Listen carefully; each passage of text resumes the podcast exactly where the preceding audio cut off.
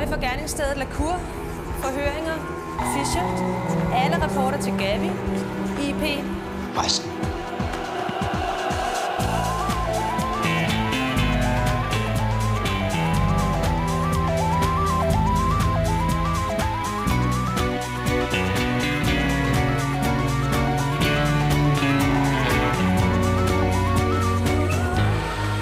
Er homoseksualitet den værste forbrydelse, der findes? Kan en nyudnævnt chef konsekvent møde ind som den sidste? Og hvad er Ulfs job egentlig? Vi har set første afsnit af den fantastiske tv-serie Rejseholdet.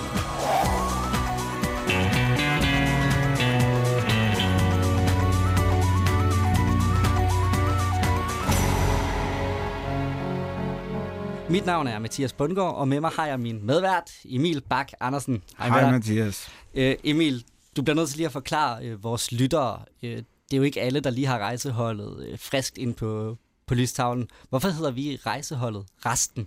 Jamen, det er fordi, hvis der er en catchphrase, der går igen, altså man kan sige, Joey Friends har jo How you doing? Og øh, i rejseholdet, der er det IP, der har den her legendariske replik, hvis du spørger mig, hvor øh, Ingrid ligesom op, øh, opridser, hvem der har de forskellige øh, ansvarsområder. Ja, Ramsen, Fis- Ramsen det er øh, Lacour, gerningsstedet, øh, Fischer, afhøringer, alle, alle rapporter til Gabi.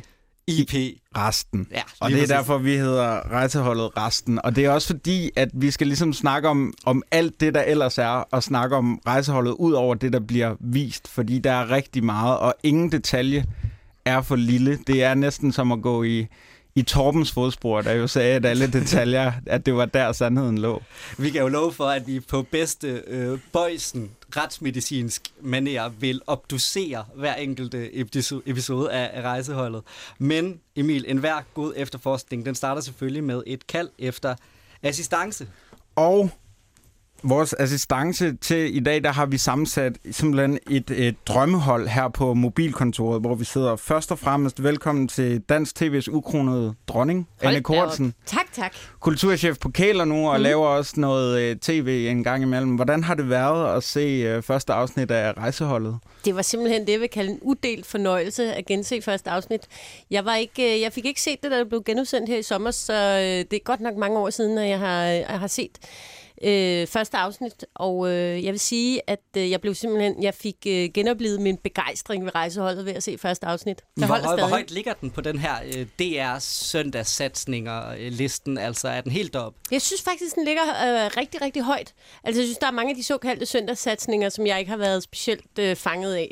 Det er blandt for eksempel Krøniken, som øh, jeg aldrig rigtig kom, øh, kom med i, og jeg, øh, jeg sidder heller ikke og ser øh, Herrens Veje og sådan noget, må jeg indrømme, men øh, altså forbrydelsen ligger helt klart stadig som min nummer et, men øh, jeg, kunne godt, øh, jeg kunne godt påstå, at rejseholdet lå lige nedenunder. Jeg synes faktisk, øh, alle fortjener at gå ind og, og se den igen. Den holder stadig her 17 år senere. Du synes simpelthen, den ældes med ynde. Nu har du lige fået et, øh, et nyt førstehåndsindtryk. Ja, jeg synes, øh, altså lige før jeg synes, den er bedre, end jeg så den, end, end jeg synes, da jeg så den første gang.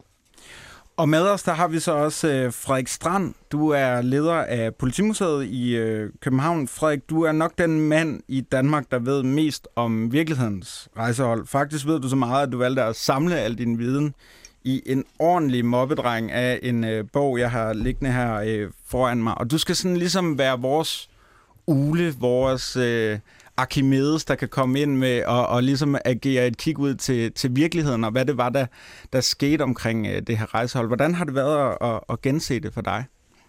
Jamen, det har faktisk også været øh, meget underholdende. Det må jeg sige. Det, det har det. Øhm, og det, det er faktisk lang tid siden, jeg har set den. Så det var et, øh, et glædeligt gensyn, og jeg synes faktisk også, at den, den holder sådan. Det, det, det gør den faktisk. Der er lige, lige lidt for meget transport, vil jeg sige. Der er for meget, hvor man tænker i dag, gå til og fra biler. Men, det er sådan noget, man er begyndt at, at hoppe over. Ikke? Der, er mange, der er meget transport. Det Men kunne der- vi godt skære lidt fra. Der skal vi skynde os at sige, at Nissan jo har en ret stor andel i det her, fordi at de var øh, sponsor, eller hvad man siger, øh, øh, øh, samsvorne på den her serie. Ja, det så der er rigtig mange Nissan-biler Ja. med i, i den her serie. Der er simpelthen rigtig meget product placement i øh, rejseholdet. Ja, før der var noget, der hed product placement, Ja, tror men jeg, der var også vi kan sige. øh, Ericsson-telefoner i ørnen, ikke? Så den er, det, det forklarer en del, for hun går godt nok meget ind og ud af biler og bliver smækket med bildøre i et væk. Øh, ja. Så det forklarer en del, hvis Nissan har været inde over. Frederik, vi kommer til at gå i, i dybden med, med, med rejseholdets, hvad skal man sige, autenticitet i forhold til virkeligheden, men sådan helt overordnet, er det faktisk en autentisk øh, serie? ja, nej, altså som udgangspunkt vil jeg egentlig nej. Altså, det er jo baseret altså, på rigtige sager, ikke? Det er baseret på rigtige sager, ja. ja. Men det er ikke alle sammen rejseholdssager. Nå. Nummer et, øh, det kan vi måske komme ind på. Hvad er egentlig en rejseholdssag? Fordi det varierer meget, hvad der er en rejseholdssag. Der var nogle sager, som aldrig var rejseholdssager. Øh, og derudover, så er der selvfølgelig en række ting i den, som ikke er så korrekt. Altså man får ligesom indtryk af, især når man ser første afsnit, og selvfølgelig også senere, at øh, rejseholdet bestod af 6-7 personer. Og det er jo slet ikke korrekt. Og det er vel at mærke de eneste politifolk i Danmark, der kan noget. Ja, alle og andre er inkompetente. Netop, og de kan løse alt. Ja. Alt. Øhm, men, men altså, rejseholdet var meget mere end det, vi ser. Øh, og meget, meget, meget større end, end, end det, vi ser. Ikke? Så, øhm, Noget med 10 gange så stort, eller? Øh, ja, hvor mange er de egentlig? De 7-8 stykker eller sådan noget, ikke? Mm. Altså, øh... De er jo egentlig kun fem. Ja, og så er der Johnny, der kører, kører lastbilen for Ja, og som jo er en slags ekstra politimand. Sekretæren er der jo Gabi. også. Han er deres Joko. Ja. Jamen, skal vi lige gennemgå dem? Altså, der er IP, det er en. Så er der Ingrid Dahl, det er to. Så er der Fischer, Lacour og Gabi, det er fem. Og så er der Yoko Ono, a.k.a. Johnny Olsen. Men han er jo ikke med i første afsnit. Nej, det er han jo og ikke. så er der øhm, selvfølgelig Ulf, og vi skal tale lidt senere om, hvad hans job egentlig er. Øhm, men altså, det virkelige rejsehold er noget større. Det er, det er meget større, ja. Der var omkring 100. Øh, Okay. 120. Ja. Allerede Altså- der vil jeg sige... Vi Men det vil jo være at lave Game of Thrones. Altså, det vil jo ikke du. Ja, ja. Men må jeg lige spørge, Frederik, kørte, I, kørte det rigtige rejsehold rundt i sådan en super sej truck med alt udstyr? Der er en anden ting, der ikke er korrekt. det er politiet, det er der ikke råd til. Um, Nå, nej, nej, de, de havde ikke sådan en. Nej, Nå. det, men tilbage i 70'erne, der havde de faktisk sådan en, en, en form for øh, folkevognsrugbrød. Nå, Men det er jo heller ikke helt det samme, kan man sige, som det her, de kommer ind med, og som hun får listet ud af Rigspolitichefen og alle slags ting der, ikke? Mhm. Mm-hmm. Så, så altså, der er mange ting, der ikke passer i serien, men, men der er nogle ting, som er som er rigtige nok, øh, kan man sige. Det kan vi måske komme ind på senere. Ja, men altså for eksempel, altså nu kommer den fra land, øh, første afsnit blev set over, over 1,2 millioner seere, så den slog helt øh, bredt igennem i befolkningen med det samme, men, men den fik jo faktisk også konsekvenser for, for dansk politi. Altså prøv lige helt kort lige at, at fortælle det. Ja, altså... Serien rammer jo ned i en... Øh, altså et politihistorisk element, kan man sige, og også... Nu skal jeg passe på, hvad jeg siger, men en række... Det skal du ikke. Hvad skal man kalde det? Der er en række uoverensstemmelser, hvordan politiet skal udvikle sig. Og øh, den her serie, den, den øh, rammer lige ned i en diskussion omkring, om rejseholdet skal lukke. Øhm, og, ja, altså... Og der sidder nogle folk der, som den bygger jo, som, som, som du sagde, Anne, den bygger på rigtige sager, den her. Og de her sager her, de bliver jo videregivet til Danmarks Radio, som står for det. Og det er der ikke, øh, det er der ikke alle, der er lige glade for internt i dansk politi, at den er så tæt på, hvordan øh, virkeligheden faktisk har udformet sig. Øhm, og da man i ledelsen af dansk politi øh, finder ud af, at de her forskellige sager har fundet vej til, til øhm, ja, til optagelse, så, så, er der, så er der utilfredshed der internt, kan man sige. Så der er både det her omkring de sager, som faktisk bliver filmatiseret, som man synes er for tæt på, og hvordan har adgangen egentlig været til dem, osv. osv. Øhm, og så er der hele diskussionen omkring rejseholdet. Skal det lukkes eller ikke lukkes? Og sagen er jo den, at rejseholdet det bliver lukket i 2002. Så da de sidste udsendelser glider over skærmen på Danmarks Radio, der lukker rejseholdet reelt set. Og det er en af de meget, meget omdiskuterede, øh, hvad skal man sige, lukninger, institutionslukninger i dansk politik. Måske den mest omdiskuterede, kan man sige. Og det er derfor, vi også har, har aftalt, at du er med igen i afsnit 30, når vi ser Ah, jeg, sidste jeg, jeg, afsnit. jeg glæder mig allerede. Ja. Ja. Så dansk politi var ikke lige så glade for rejseholdet som, som resten af befolkningen. Jeg kan sige, at der var delte meninger om, hvor, hvor hensigtsmæssigt det var. Men, Men er jeg det, skal er det bare lige, det, men jeg skal lige forstå det rigtigt. Det vil sige, at der er detaljer fra de her kriminalsager, som ikke burde være kommet frem, eller som har været øh, fortroligt hos politiet, som alligevel er nået frem i manus. Ja, altså, der Det er da også vildt, synes jeg. Det, det, på mange måder er det lidt vildt, at nogle af de her ting her, som kommer ud, som ligger så tæt på, og der, det ved jeg ikke, om vi kommer til at diskutere senere, også fordi der er nogle sager, som er meget, meget, jo, som er nye, mm. øh, på det her tidspunkt her. Der er blandt andet en, en uh, voldtægtssag, øh, eller flere voldtægtssager af ældre øh, damer, som ligger meget, meget, meget tæt på det tidspunkt, hvor denne her, øh, hvor, hvor, hvor den bliver vist. Mm. Og det er der selvfølgelig, altså, utilfredse med også offentlig kritik af i forhold til, til rejseholdsserien. Så denne her serie her, som jo fremstår som en på mange måder en, en, også en hyggelig familieserie, den rammer lige ind i, øhm, ja. i, i en masse, jeg kan jo godt sige kontroverser øh, internt i, øh, i dansk politik. Og det er måske så også en, en del af hemmeligheden. Altså det her med, at det er virkelige sager. Er det en for dig, Ane, en del af seriens hemmelighed? Ja, helt klart. Altså, og det er også det, der for mig personligt gør dem enormt uhyggelige på en helt anden måde end, end alle mulige andre øh, krimiserier. Det er, at du kan jo ikke bare sådan skubbe det væk som en eller anden øh, øh, fantasifuld manuskriptforfatters øh, øh, syge tanker. Altså, det kan du med, med alt muligt andet, du læser og ser af krimistof, så kan du bare tænke, jamen, det er dem, der det er øh, Stephen King, der er enormt god til at udtænke et eller andet vildt modbydeligt. Det kan du ikke her, fordi det er virkelighed. Øh, så du bliver mindet om, hvad der er derude af skøre mennesker og, og frygtelige begivenheder. Øh, og det gør for mig serien øh, meget uhyggelig faktisk. Altså sådan, så jeg synes, at den burde være, øh, og det går også ud fra, den vej i sin tid totalt uegnet for børn. Jeg vil heller ikke lade mine egne børn se med her, da jeg så, øh, genså første afsnit, fordi jeg godt kan huske det her med, de prøver, de holder det også i et ret realistisk øh, sprog, sådan noget med assistancemeldinger og tidspunkter, og de prøver ligesom at lave, ligesom, der var, har også været filmatiseringer generelt af ægte kriminalsager, øh, gennem tiden, og der prøver man at holde det i det her lidt rekonstrueret, lidt grynede, ubehagelige øh, sprog. Det synes jeg, de holder sig meget godt til, så det gør det faktisk meget øh, ubehageligt. Men øh, apropos det, så fandt jeg i researchen frem til det her en artikel på Berlingske fra 2003, der faktisk anbefalede forældre at se den her serie med deres børn, således at de kunne lære om voldtægt og drab og det var andre hvad, tider. øh, ja. andre hyggelige ting. Og mm. det er jo også det, der er så fantastisk. Nu nævner du det her med, at, at det er andre tider. Det er jo virkelig et, et tidsbillede. Altså, du siger, ja. den er ellers med ynde, men der er også nogle ting, der sker i den, som som ville få øh, alle politikken klummeskribenter til at flyne til tasterne, altså mm. og, og mhm. flyne fuldstændig ud. Øhm. Hvis du ikke orker at fortælle dit barn om fjerndrab, så er det godt, vi har på Sandø. Var det artiklen? Øh, nej, jeg tror ikke, det var, jeg tror ikke, det var det, der blev øh, den endelige rubrik. Det var noget med øh, en hyggelig familieserie nu med voldtægt. Jeg kan ikke huske det, men, mm. men det var øh, det Men var Ane meget har jo ret i, at den er forbudt for børn, fordi da vi to bliver enige om, Emil, at vi vil øh, snakke om rejseholdet, der finder vi ud af, at vi har den, det samme forhold til den, nemlig det, at det var den første serie, vi fik lov til at se. Vi har været øh, 11-12 år gamle, da den øh, kørte over skærmen. Vi så det har også været for små øh, dengang? Lige, lige før, altså jeg, jeg vil sige, der er afsnit, jeg tog med mig øh, i seng i, i år efterfølgende. Ja. Øhm, Godt forstå, faktisk. Der er et, øh, der er et af, det første afsnit, jeg fik lov til at se af rejseholdet, det er, hvor en, øh, en fiskehandler øh, låser en kvinde inde i en sauna. Og det sad jeg så alene der på klinkegulvet øh, og, og, og så, mens der var øh, øh, gulvvarme og små gulerødsnacks.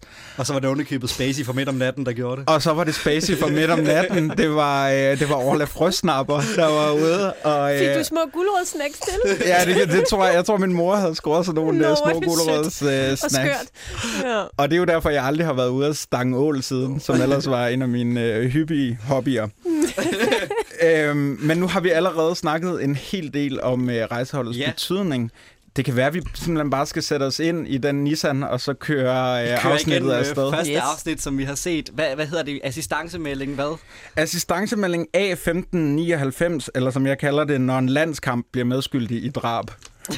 Ja, flot. Fordi det skal virkelig udpensles, at der er landskamp, og derfor er der ikke nogen, der har set noget, og Fischer skal hjem og alt det der. Men der er vel, øh, og det var der, det er der ikke i dag, det var der ikke dengang, noget, der kan samle nationen som en landskamp. Altså noget, der ligger gaderne øde hen. Altså det er vel rigtigt nok, en landskamp er vel det perfekte tidspunkt til et, øh, et drab. Der kan man altid lave drab, ja. Ja. Det er også din erfaring, Frederik Strand. Ja, ja, der... Men jeg kan ikke lade være med at det tænke... Det kommer ind på, om det er på kanal 6, og hvem har abonnement og sådan noget. Det er blevet mere kompliceret. og kan vi være flere på en gang, yes, der ser. Yes. Men jeg tænker, der i, i, i rejseholdets periode, kunne det jo mhm. så også være Melodi Grand Prix. Det kan det ikke længere. Nej, det, det kan jeg ikke rigtig samle på samme måde. Jeg kan bare ikke lade være med at tænke på, hvor, hvor dårligt har de spillet. Øh, altså, hvor dårligt har, de, har det været, siden at en mand har været nødt til at, at i pausen øh, være nødt til at køre op til Hillerød og begå mor, simpelthen. Ja. Når du tænker, at... Ja, jeg, jeg tænker, det er det, der 0-2, gør. Ja. Det, det har været dråben, det der. Jeg havde også min stedfar. Jamen, det er rigtigt. Øhm, og, og vi skal skynde os at sige, at i det her afsnit og, og, og i vores podcast, der kommer vi med sindssygt mange spoilers. Ja, jeg skulle ikke sige det. Øhm, og, og det er jo selvfølgelig helligbrød, men vi skal jo også skynde os at sige, at man kan se dem på øh, dr.dk-bonanza, og på den måde ligesom være med os. Så det vil vi da anbefale, at man øh, gør. Ja, men nu ser den vi, først, ikke? Ja, nu udkommer vi så 17 år efter. Er der, er der, er der, er der tale om spoilers på den måde, Anne Kunsten? Ja, folk kan være utrolig nærtagende på nettet, vil jeg sige. Man kan spoile ting, der ligger mange år tilbage. Jeg vil sige til, til dig, der lytter med og ikke har set første afsnit, så gå ind, stop podcasten, gå ind og se afsnittet, og så kom tilbage igen. Det er godt, du er med os, mm. Ane. Hvad er det? Først Jeg vil lige indskyde Bonanza. Ja. Kvaliteten er dårlig. Mm. Jeg må sige det, fordi jeg sad og så den i går, Bonanza. Men altså, ja. Bedre end ingenting. Det er en er mærkelig player. ja. Det er en underlig player, den der Bonanza. Det- Det, det er en hvad det er. fantastisk, et fantastisk site. Jeg men vil bare dårlig lige ud med min uh, frustration over det. Mm. det er da helt i orden. Det minder lidt om uh, de arbejdsforhold, rejseholdet starter med at have. Det er det. Altså forbindelser, der Ja, ikke ja, ja, virker, telefonerne virker ikke, og ja, ja, ja. Den der buffer, der bare kører. Men altså, Emil, okay, du hjælper her. Hvor, hvor, hvor starter vi i første afsnit? Hvad er det første, vi ser? Jamen, efter den fremragende DR-klage, så øh, synes jeg, vi skal springe til øh, åbningssekvensen, hvor vi er i en øh, politikælder. Vi møder de travle betjente, der har knækket endnu en gåde. Masser af Nissan. Masser af Nissan, lige præcis. Og Fischer, han skal selvfølgelig hjem og se bold. Han har ikke tid til den billige champagne, og Ingrid er lidt udenfor. Hun er sådan lidt øh, afventende. Hun skal op og, og afhøre en, en af politiets bedste folk. Ja, fordi Ingrid er vel ikke en del af rejseholdet på det tidspunkt. Hun er jo en del af det hold, der tager sig af interne affærer. Frederik Strand. Øh, ja, altså noget, der er lidt underligt, eller det ved jeg ikke, om det gør klart serien, øh, det, det, var- det var mig lidt uklart i hvert fald, men altså, altså det er sådan, at rejseholdet står faktisk for de interne affærer. Altså skal der efterforskes noget internt, så er det rejseholdet, der står for det. Mm, men ikke i, ikke i den her del af rejseholdet. Ikke, ikke den her del af rejseholdet. Nej, men det, det gjorde rejseholdet rigtigt, kan man Jeg, sige. jeg mener, at hun bliver omtalt, inden hun bliver chef for rejseholdet, som hun jo så bliver i første afsnit, inden hun når derhen, der bliver hun omtalt som vice kriminalkommissær. Mm. Så jeg tror bare, hun tager sig bare af ting og sager. Er det ikke bare sådan der? Ja, men Hun er rejseholdets pedel. på et tidspunkt siger Fischer, at hun er gået fra KA'er til KK'er. Ja. Øh, og det betyder vel kriminalassistent til kriminalkommissær. Ja, da hun bliver drabschef, så bliver hun kriminalkommissær, hvilket er rigtigt nok. Er det rigtigt nok, at man så også springer over 200 mand i den forbindelse? Ja, det kan du sikkert. Ja. Ja, Især hvis Ja. rejseholdet består af. ja, ja 100, ja, ja, ja, ja. Skal vi, skal vi høre lidt fra, fra åbningen? Ja, for lad os lige få, få, få slået personerne an, og, og der er et fantastisk citat, der knytter sig til det her. Som sædvanligt 13-tal for ihærdighed. Ja, og for politiets bedste roller. Ja, det, er, det, ja, det fortsætter det her grin nu. Det er alt for langt. Ane, kan du holde til den korte version? Hyggeseksisme, når det er allerbedst. Ja, og når der, altså, nu skal vi ikke spoile, men især når man har et, et senere familieforhold, en mente mellem øh, Ulf, som vi hører her, Ingrid Dahl, så er det her det mest upassende, jeg overhovedet kan komme i tanke om. Ja. Altså, aldrig er en karakter vel blevet øh, fremlagt så usympatisk fra første øjeblik, som både Ulf, men først og fremmest øh, rejseholdets chef øh, Torben, vi møder i, i kælderen. Ja, det er ganske kort, vi egentlig lærer Torben at kende, og de øh, ko- korte minutter, vi lærer ham at kende, viser han sig ikke at være særlig sympatisk. Han er et cocky, kæmpe røvhul. Altså, Ja. han har kun replikker, der, der viser, at han er en stor idiot. Han fortjener at dø. Og Jamen, det det gør er lige Henning i øvrigt også. Altså, det kommer jeg, vi også Da jeg hørte den der, eller så den scene der, så tænkte jeg, okay, hvor sjovt er det lige? Altså, nu er jeg ikke sådan en uh, bro, der går og siger noget om, om røve, men altså, så det morsomt sjovt det er, Det er, det er ret sjovt. Så sjovt var det. Ja, sådan, sådan gør vi ikke. Nej. Det, det, det er endnu et uh, eksempel på... Uh, men altså, Ingrid Dahl, Me Too. Ja, Øh, jeg skulle lige sige det. Ja. Øhm, det er jo her, hvor vi får øh, etableret øh, karaktererne for første gang, og Anne øh, Friends, nu har jeg nævnt den øh, allerede et par gange mere, end jeg ville, men den blev jo meget populær, fordi det var muligt at id- identificere sig med hovedkastet. Og for os, der gør lidt det samme gældende som med rejseholdet, men øh, IP, Gabi, Fischer, Lacour, Ingrid Ulf, Bøjsen, alle dem her. Hvem identificerer du dig så med? Altså, hvem jeg identificerer mig med, eller Ja. hvem jeg bedst kan lide? Ja, hvem du bedst kan lide. Lad os starte med den. Jamen, jeg kan jo sådan helt uden diskussion bedst lide Fischer. Okay. Du er Fischerman. Ja, det er klart. Altså, nej, jeg er kvinde. Kvinde, ja. Mads, altså, jeg synes, Mads Mikkelsens øh, karisma og hele hans... Øh, også den måde, han spiller på, overstråler alle de andre. Det synes jeg bare helt generelt. Og han er jo, er jo øh, grotesk lækker. Egentlig ikke, nu sad jeg og kiggede på det, for at se, altså, egentlig er han jo ikke sådan, sådan en Altså, det er bare hele hans fasong er enormt øh, tiltrækkende. Man har lyst til, hver gang Fischer er med, har man lyst til, at, at, at han skal være med i alle scener. Sådan har jeg det generelt. Men det er ikke ham, jeg identificerer mig med, Nej, nej. sige. Men delte Danmark sig simpelthen i to. Var der Lacour-kvinderne og Fischer-kvinderne, og så en lille IP-fløj? De der sådan kvinder plus 50, der godt kan lide rødvin. Jeg vil sige, den jeg identificerer mig mest med, er sgu nok IP. Ja. Vil jeg sige, øh, det er i hvert fald ham, jeg bedst kan lide, sådan, og ham, jeg bedst kan mærke og føle i serien. Øh, jeg kan faktisk virkelig godt lide IP's rolle, også fordi den er mere nuanceret end de andre.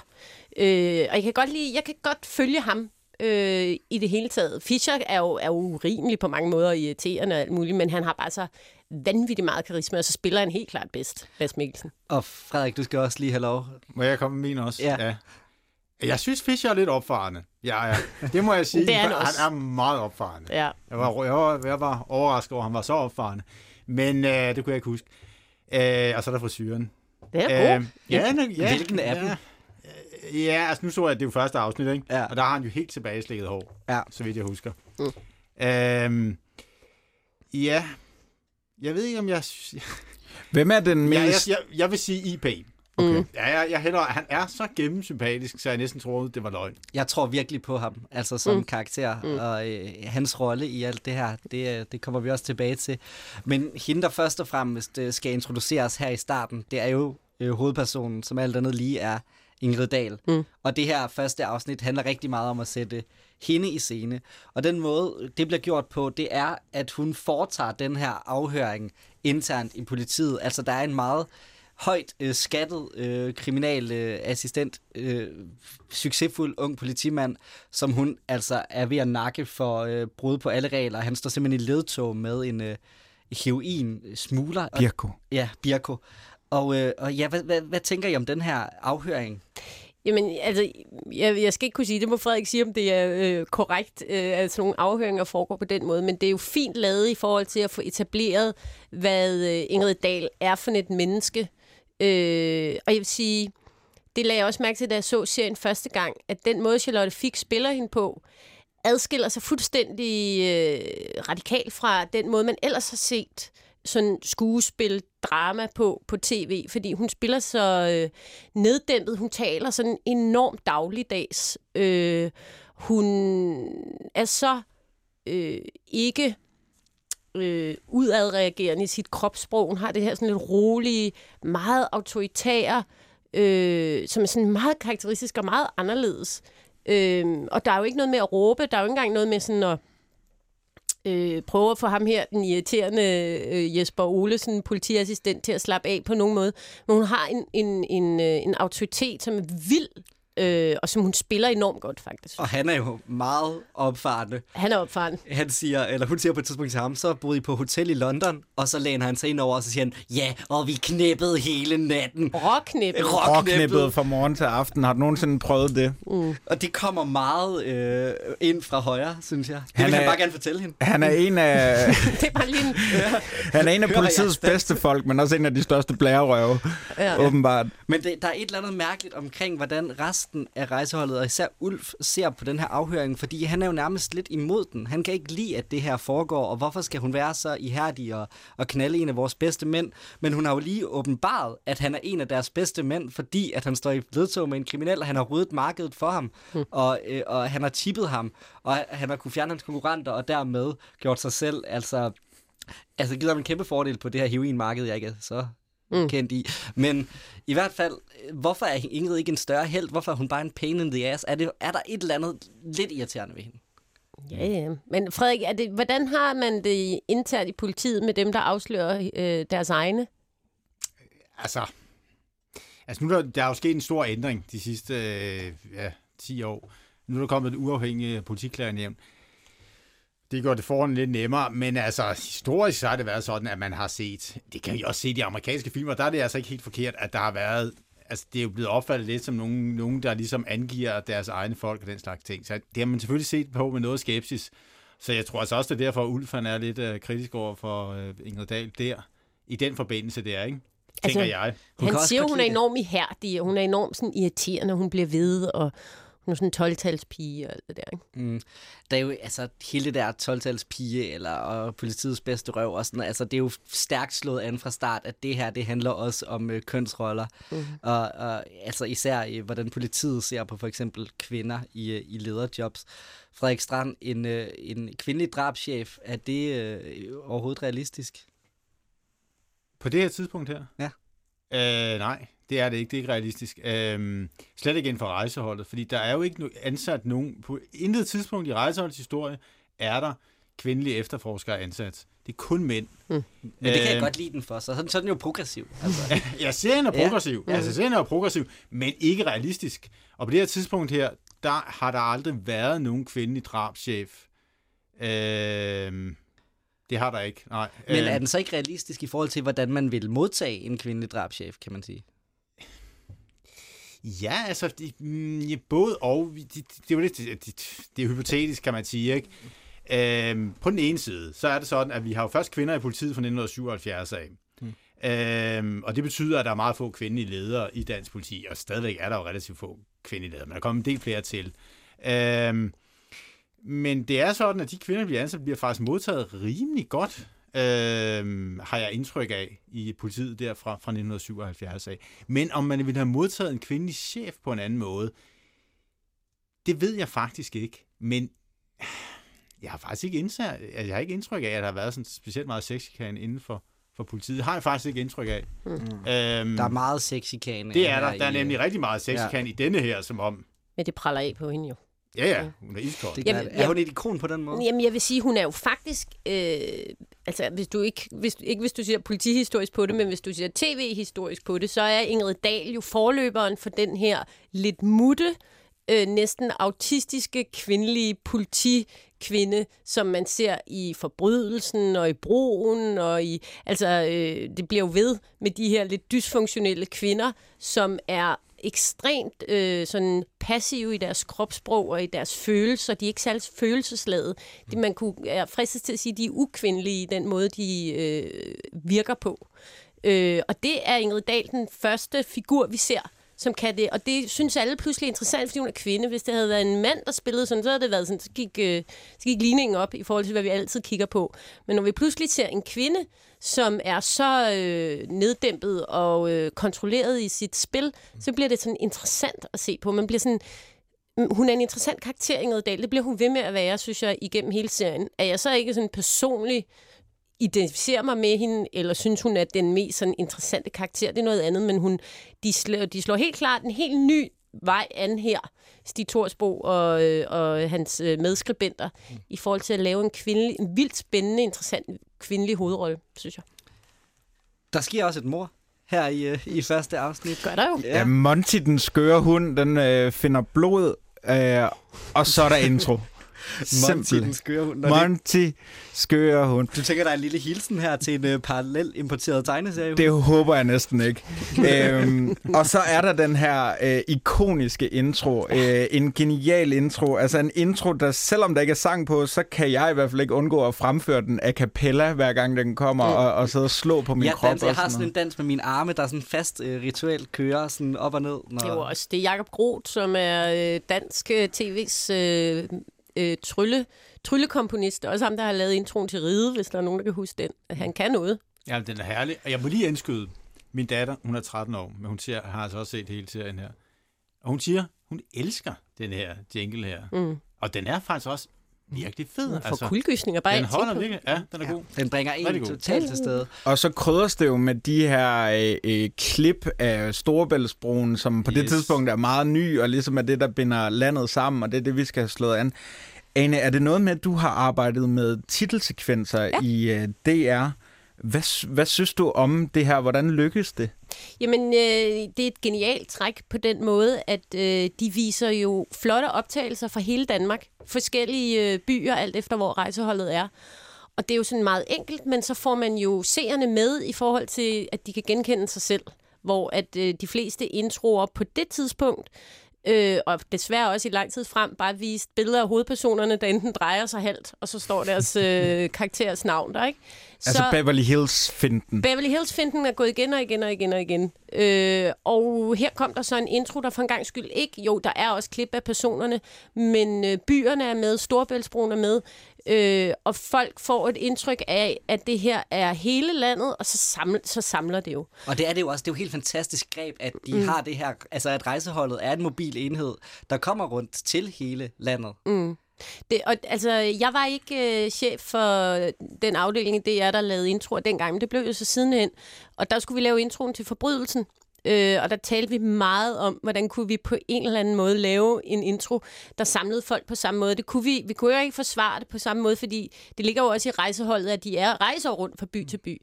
Men, det vil, men vi talte virkelig meget internt om, hvor genialt, hvor meget de fik foræret i, at de kunne vise en ny by hver gang.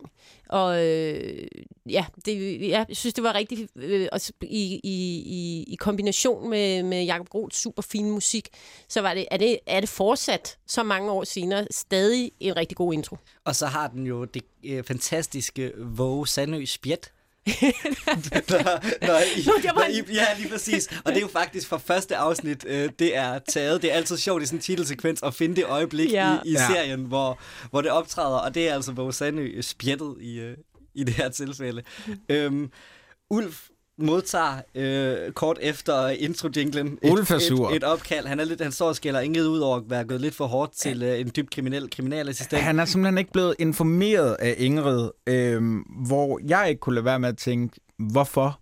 Fordi Frederik Strand, hvad er Ulfs job egentlig? Hvad laver Ulf? hvad laver Ulf? Det er mig en kæmpe gåde.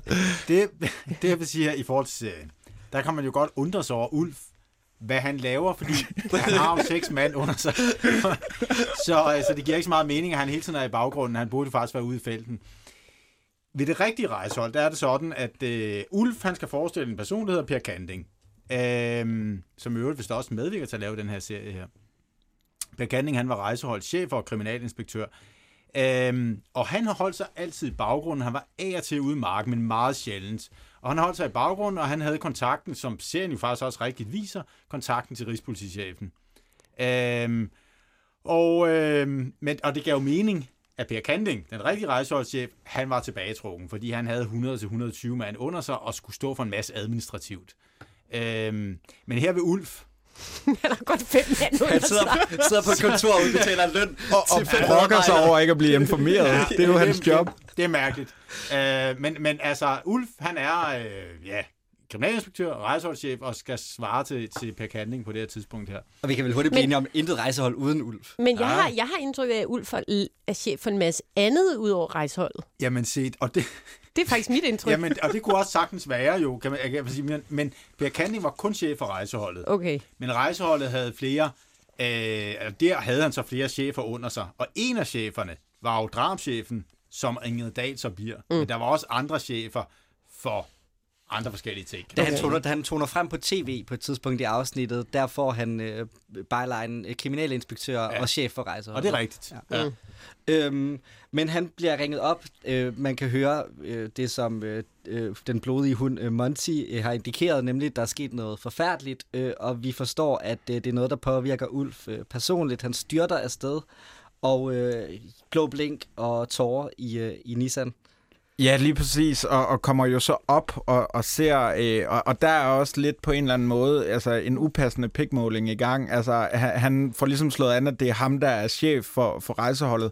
Derfor må han godt gå ind, i, mens kriminalteknisk afdeling er i gang med øh, hele det her arbejde. Pikmåling, er det ikke meget past? Altså, han, der viser han da nogle øh, følelser, og at han er personligt berørt af hans vens. Øh. Jo, jo, det synes jeg også, men han skal lige have slået an over for Nielsen, øh, at øh, om, om ikke han godt ved, hvem han er, og, øh, og, og så kan han da i det mindste tage skoene af, og det gør han så, og kommer ind og leverer jeg, synes jeg, faktisk noget af seriens allerbedste skuespil. Jeg synes, han er fremragende, da han, øh, da han ser Torben, ser sin ven ligge der. Han er tydeligt berørt. Ane, øh, jeg ved, du har haft skuespillerdrømme en gang. Kan Ja. det passe? Ja. Øhm, Udover Fischer, hvem gør det så godt i den her serie, øh, sådan skuespilsmæssigt? Jamen, jeg synes, Erik Vedersø, der spiller Ulf, som jo desværre er død i dag, mener jeg, øh, er fremragende jo. Men han er jo også en, øh, altså en karakterskuespiller, en af vores Danmarks største skuespillere. Det kan man godt mærke, som du siger, når han kommer ind. Det, det kunne godt nok gå galt, sådan en scene der, hvor du skal ind og... Øh, og være berørt. Øhm, så jeg synes, og jeg, jeg synes faktisk, de fleste spiller fremragende. Øhm, Jeg synes lige, vi skal, vi skal høre Ulf der, hvor han øh, ude på Ja. scenen øh, for, for forbrydelsen møder øh, den lokale stationsleder. Det er Torben Seller. Altså, Ulf, jeg vil selvfølgelig bede om jeres assistance. Det vil du ikke bede om. Du får det. Jeg sender Torbens gruppe op med det samme. Ham den anden, hvad? Hvad skal vi lægge i ham? Hvad mener du? Nå, jamen, jeg mener, jeg kendte jo ikke Torben så godt, som du gjorde.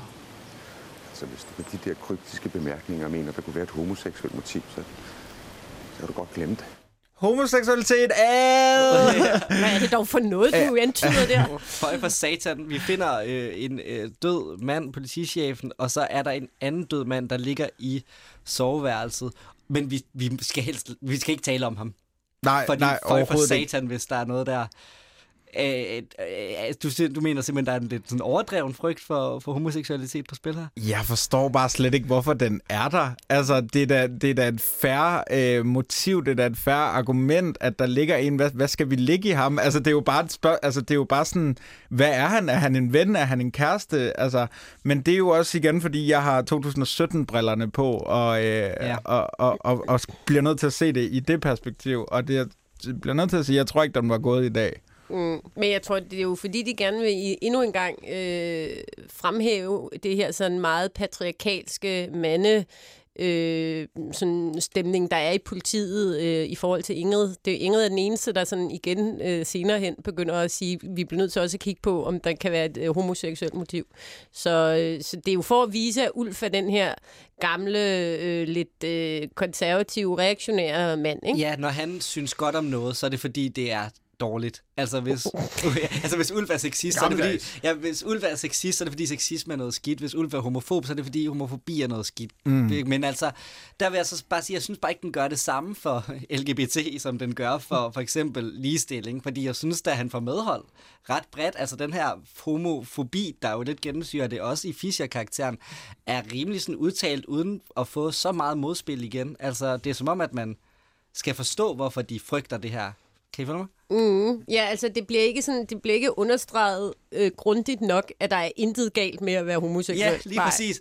Og han kommer senere op og siger, øh, aviserne fremstiller det jo som om, at det er et øh, homoseksuelt jalousiopgør. Ja. Hvad er det? Hvad er, altså, hvad er et homoseksuelt jalousiopgør? Altså, kunne man ikke bare Det er vel sige... bare et jalousiopgør. Ja.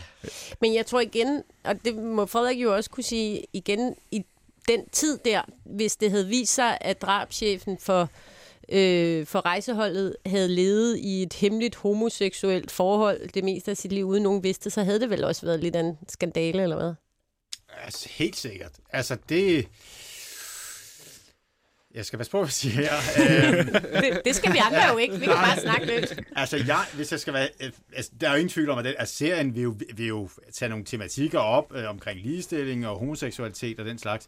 Øhm, men jeg tror egentlig, den rammer politiets interne jargon, hvad det her angår, måske relativt godt. Der var Altså- ikke nogen politifolk, der råknippede fra morgen til aften, altså sådan homoseksuelle i, i politistyrken, eller Det har der muligvis været, men øh, de er gået meget stille med dørene. Øh, altså, det, det, det, det må jeg sige. Det er jo Øh, en macho-kultur, altså. Det er det helt klart, og mm. det var det endnu mere dengang. Ja. Ja. Og hvis man ser på rejseholdet, og ser på, øh, hvordan deres kultur var, så tror jeg, jeg, jeg tror ikke, det har været velset, at man var homoseksuel. Øh, det, det tror jeg var svært, fordi der har virkelig været en machokultur i rejseholdet, fordi det kun var mænd, der var ansat der, og de boede sammen, og så videre, så videre, en stor del af tiden, og ja, det kunne måske så lægge op til forhold, men altså... altså Det lød forkert det lød forkert. ja. men, men altså, der var helt klart en, en udpræget Ja. ja. machokultur, det var der. Ja. Øh, vi møder jo også øh, Torben Seller øh, Lysberg, som er øh, den øh, lokale øh, Sheriff. sheriff simpelthen, og dem møder vi jo mange af. Det er jo en undergenre i rejseholdet. Hvem er den lokale stationsleder? Det er Ja. jo et bredt udsnit af Det er, dansk lo- det lokale fjols. det lokale fjols, Ja, og de præcis. dummer sig jo også. Mm, de dummer sig. De er, Fischer understreger det jo. Mm. Ja. Ja, Ja, de lokale folk kan ingenting. Ja. Det, det er de udulige politimænd, men Frederik Strand, hvordan var samarbejdet mellem de her øh, lokale sheriffer og så rejseholdet, der rykkede ud? Ja, altså, serien viser mig, at de får det her kontor nede i kælderen. Øhm, altså, forholdet har ikke altid været godt mellem rejseholdet og, øh, og, og de lokale politikreds. Og det ligger også i det på sin vis, fordi den lokale politikreds skulle jo bede om hjælp fra rejseholdet. Det var en assistancemelding til, til, øh, til rejseholdet, eller rigspolitichefen, som så videre delegerede det til rejseholdet, som så kom ud og hjælpe. Så der har været, helt klart været øh, af og til kompetencekonflikter, det er der ingen tvivl om. Går vi lidt længere tilbage, det var ikke så slemt, jeg tror i 90'erne, bare lidt længere tilbage, så var der nogle steder decideret krig imellem politimesteren, det er ham vi ser, øh, øh, hvad var det han hed? Øh, Lysberg. Lysberg, ja. Det er jo politimesteren. Øhm, og så øh, rejseholdschefen. Der var, der var store uoverensstemmelser imellem dem. Så der har været konflikter, og af og til så fik de faktisk tildelt kosteskab eller øh, kælderværelser, øh, værelser, fordi de ikke var særlig velsete i, øh, i politikredsen. Tit der handler det jo også lidt om nogle rønnebær, der er lidt småsure for den lokale øh, politistyrke, når de her kommer ind i deres, i hvert fald i seriens univers, ind med deres øh, lækre udstyr og øh, flotte FBI-kurser. Og, og det er faktisk rigtigt. Øhm, rejseholdet var altså nummer et. De havde det bedste udstyr. De fik det bedste udstyr. De blev altid trukket ind, når der var problemer. Også de store efterforskningssager, som ikke rigtig, man ikke ellers kunne håndtere, så satte man rejseholdet på. Så de havde det bedste udstyr, og de fik langt højere løn end de andre. Øh, og det er jo klart, det, det, det, det, det skabte nogle øh, konflikter øh, undervejs, og det var faktisk måske en af årsagerne til, at rejseholdet øh, blev nedlagt. Altså de her konflikter og hvad der ellers var. Og så skal vi hjem til øh, IP nu, efter alt det her ballade op i øh, Hillerød.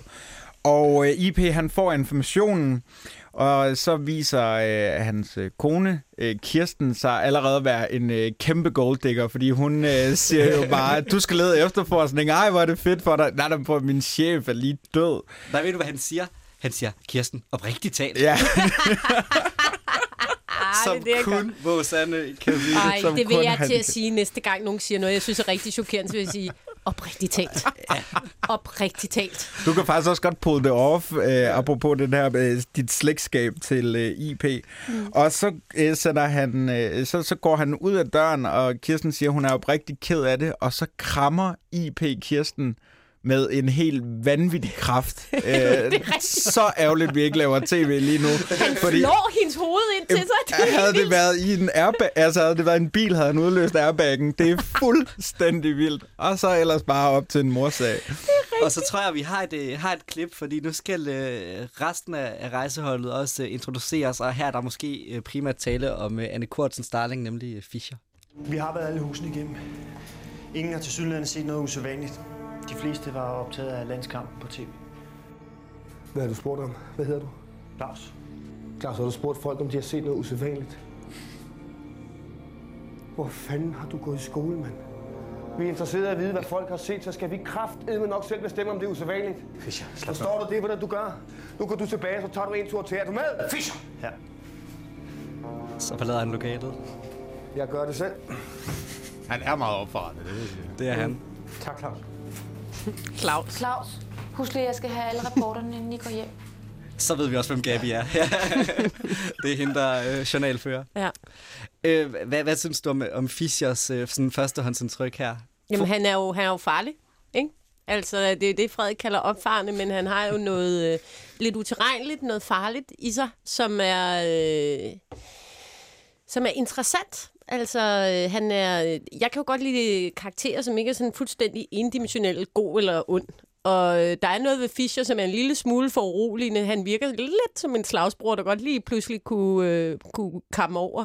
Øh, og samtidig så arbejder han jo for det gode. Så øh, jeg synes, han bliver på meget kort tid. Det er også det, der gør Mads Mikkelsen til en øh, god skuespiller på utrolig kort tid. Fornemmer man den her dualitet hos ham, mm. som jeg i hvert fald personligt synes er interessant. Helt sikkert. Øhm, de står jo lige nu uden øh, leder, fordi mm. han, er, han er død. Så øh, der er selvfølgelig øh, et drama i gang i kulissen lige nu, fordi at øh, nu skal vi finde ud af, hvem skal erstatte øh, Torben the Asshole. øhm, og hvad med øh, Ingrid the Woman? Ingrid the Woman. Ja, det er hendes eneste kvalifikation, det er, at hun er kvinde. Ja, det er hun jo selv faktisk øh, bekymret for, men det mm. er det jo ikke. Vi kan jo tydeligt, vi, vi har jo set tidligere, at hun er dygtig. Vi, øh, vi ved, hvad hun kan, og hun har også øh, CV'et med sig. Øh, så selvfølgelig skal det være, være Ingrid Dahl. Men da Ulf præsenterer hende for ideen, som er blevet plantet hos øh, Susse Vold, øh, rigspolitichefen, der er han jo, øh, hun er, hun er hun fornemmer, at han måske ikke har lyst til, at hun skal tage det job. Ja, mildstal. Ja. Det er belastende for ens familieliv, for ferier, for søn- og helligdage, aftener. Hvis man ikke er parat til det, så skal man takke nej. Så det synes du, jeg skal? Noget? Jeg fik den mistanke, at du prøvede at skræmme mig. Det er lige præcis det i din fasong. Jeg har så svært ved at snu. Undskyld.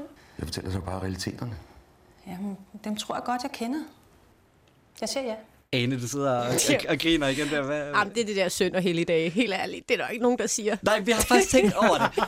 Jeg, har, jeg vil gerne lige øh, tillægge øh, manuskriptforfatterne lidt credit her, fordi er der nogen, der lider under, øh, at Ingrid tager det her job, så er det jo hendes søn, Nå, Tobias. men det er jo ikke det, han mener søndag og helligdage. Ja, men tror du ikke, Nej. at de har tænkt, så, fordi der er, du har fuldstændig ret, jeg tænkte også over det her, der er jo ingen, der siger det her, men søn og helligdag, altså jeg synes også, der er lidt med trykket, og sådan, det er Nej. lidt profetisk. Den får lidt profetisk karakter, den her replik. Jeg tror, vi har set den her serie for Ej, meget, er Mathias, og begyndt at, at, at Det- det- begrave det- vores det egne er- teorier ned i det. Det er at give dem for meget credit. Nej, det er simpelthen bare en dårlig skrevet replik. Han taler jo som skilt. Altså, der er jo ikke nogen, der siger søn og helligdag. Altså, han skulle bare have sagt, du får, ingen, øh, du får ingen tid med din familie. Altså, hvad vil man sige i sådan en situation? Du kan ikke holde ferie, du kan aldrig holde fri. Ikke engang, hvis det er en helligdag. Altså, du Ja. vil jo aldrig sige, du kommer aldrig til, du kan risikere at arbejde på søn og helligdag. Men altså, Ja, ja, men bortset fra, at han er et talende skilt, så synes jeg, det er en ret stærk scene. Det er en ret væsentlig scene. yes, yes, yes. Og Ane, som, øh, som chef, hvordan synes du så, øh, øh, at Ulf som chef klarer det lige her, Ja, når I- han I er jo skal... begge to chefer. Ja, det er jo faktisk. Hvordan tager han sig af sin, øh, sin nye medarbejder? Rigtig dårligt. Ulf gør ikke rigtig noget rigtigt i hele første afsnit. Øh, han har meget, han skal nå ind Jeg vil sige, hvis, øh, hvis, hvis, øh, altså, hvis du på en eller anden måde gerne vil starte rigtig dårligt ud med dine nærmeste medarbejdere, så er det da bare sådan at gøre det. Giv dem indtrykket af, at du skal ansætte dem, men du virkelig ikke har lyst. Plus, der er sexikanen i spil også, Ja. som man starter med. Og Ingrid er jo faktisk lidt, lidt, lidt smånervøs. Altså, hun, øh, hun kommer ind sådan, øh, skal, skal, skal, skal vi komme i gang? Øh, Ja, ja det, det er faktisk nærmest lidt. meget rørende, den måde, hun Ja. ja. prøver på at komme ind i, øh, i det gang på. Ja, det er fint lavet, faktisk. Det synes jeg. Altså, det... Der bliver tegnet lidt med en lidt, lidt bred tus, men mm. det kan vi måske øh, mm. acceptere, fordi at, ja, hun, hun, hun skal leve op til de andre, øhm, og især øh, IP, mm. som jo kunne føle sig lidt forbigået, men den konflikt mellem de to viser sig jo så overhovedet ikke at være en konflikt. Nej, han redder hende jo Ja. ikke for ansigtstab flere gange. Den er jo så kun en konflikt for IP i hans, Ja, Kirsten er ikke glad. i, i hans privatliv. Golddiggeren. Hun er sgu- Øh, og han kommer jo så, eller hun kommer ind øh, og præsenterer øh, det første motiv, som er øh, Bruno, øh, ham her, der har troet øh, Torben med at slå ham ihjel. Og så præsenterer hun et nyt Ja, motiv. de har jo siddet og arbejdet en dag på det tidspunkt, og hun kommer så ind og skal bidrage med det, hun kan, og siger, hvad vil vi tænke i øh, motiver? Og øh, Frederik Strand, jeg har, øh, jeg har læst, at der er øh, syv motiver. Øh, er et af motiverne trækkerdrengen? Det er også et motiv. Ja, øhm, ja, det er det vel til en vis grad, altså. Det er seksuelle motiv, ja. Det er ikke lige udpenslet som trækkerdreng, men altså, jo. Det er bare sjovt, den scene, fordi hun skriver motiv, kolon, skriver hun hævn, fordi de taler om Bruno, ja. og så øh, skriver hun trækkerdreng. Altså, det går så langsomt, og folk, de sidder og, hvad, hvad, hvad, må- og vi ved, det er farligt, hvad der, den der kommer ud af den spritus, og, og, og det, det bliver heller ikke taget godt imod. Nej. Og det, så øh, fremfører hun jo så en øh, plan, som jeg næsten synes, vi lige alle sammen skal være en del af. Ingrid, ved du, hvad Torben sagde, hver gang han kom til en ny by? Nej, det ved jeg ikke. Nej, det ved du nemlig ikke. Han sagde, fremmed by, fremmed fisk. Ja, og gjorde han noget ved det? Har du nogensinde set ham gøre noget ved det? Fischer, jeg vil have dig og 4-5 mand af de lokale ud for at tjekke alle bøssebarer her i byen i Helsingør og København. Det mener du ikke, det der. Jo, det mener jeg. Jeg vil vide, om Torben og Henning Ravn er kendt nogle af de steder.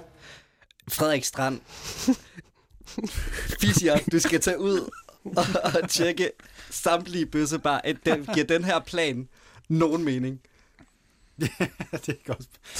ja, øhm, det gør de jo faktisk til en vis grad. Altså, øh, øh, det, og det vil man vel reelt set også gøre, om man vil sætte Fischer til det.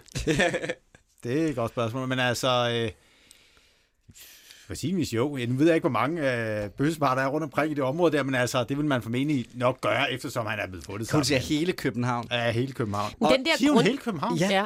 Og Helsingør, ikke? Og Ja, Helsingør. Og, og at, altså, det er nok den scene, jeg er ærgerligst over, at foregår offscreen. Ja. Øh, Fischer, der kører rundt øh, og, og opstøver samtlige bøssebar på et, en hverdags øh, formiddag, sådan tirsdag formiddag. Hvad, der, der, hvad foregår Ja, kender du en, der hedder Henning? Det tager da ikke så lidt, der er der Jamen, lukket. jamen, jeg tænker, og det må Frederik jo svare på, altså, øh, fordi sådan er det tit i de her serier, at så skal de et eller andet, øh, så sætter de en eller anden stakkelse assistent til et eller andet helt vildt ekstremt, såsom at gennemsøge alle bøssebar i hele København og Helsingør. Ja. Gør man det? Altså, er man grundig på den måde? Altså, Mm, ja, altså man er faktisk ret grundig i... Altså i den indledende fase laver man det, der hedder vift efterforskning. Og øh, der søger man bredt, øh, medmindre man har et klart motiv, klar mistænkt, har man jo ikke i det her tilfælde her. Så laver man vift efterforskning, og der går man sådan set bredt ud, og der, altså, jeg ved jeg ikke, hvor mange, altså, hvor mange bar der lige er, hvis det er hele Københavnsområdet og så videre, sætte en mand til det, det er måske lige lovligt lidt.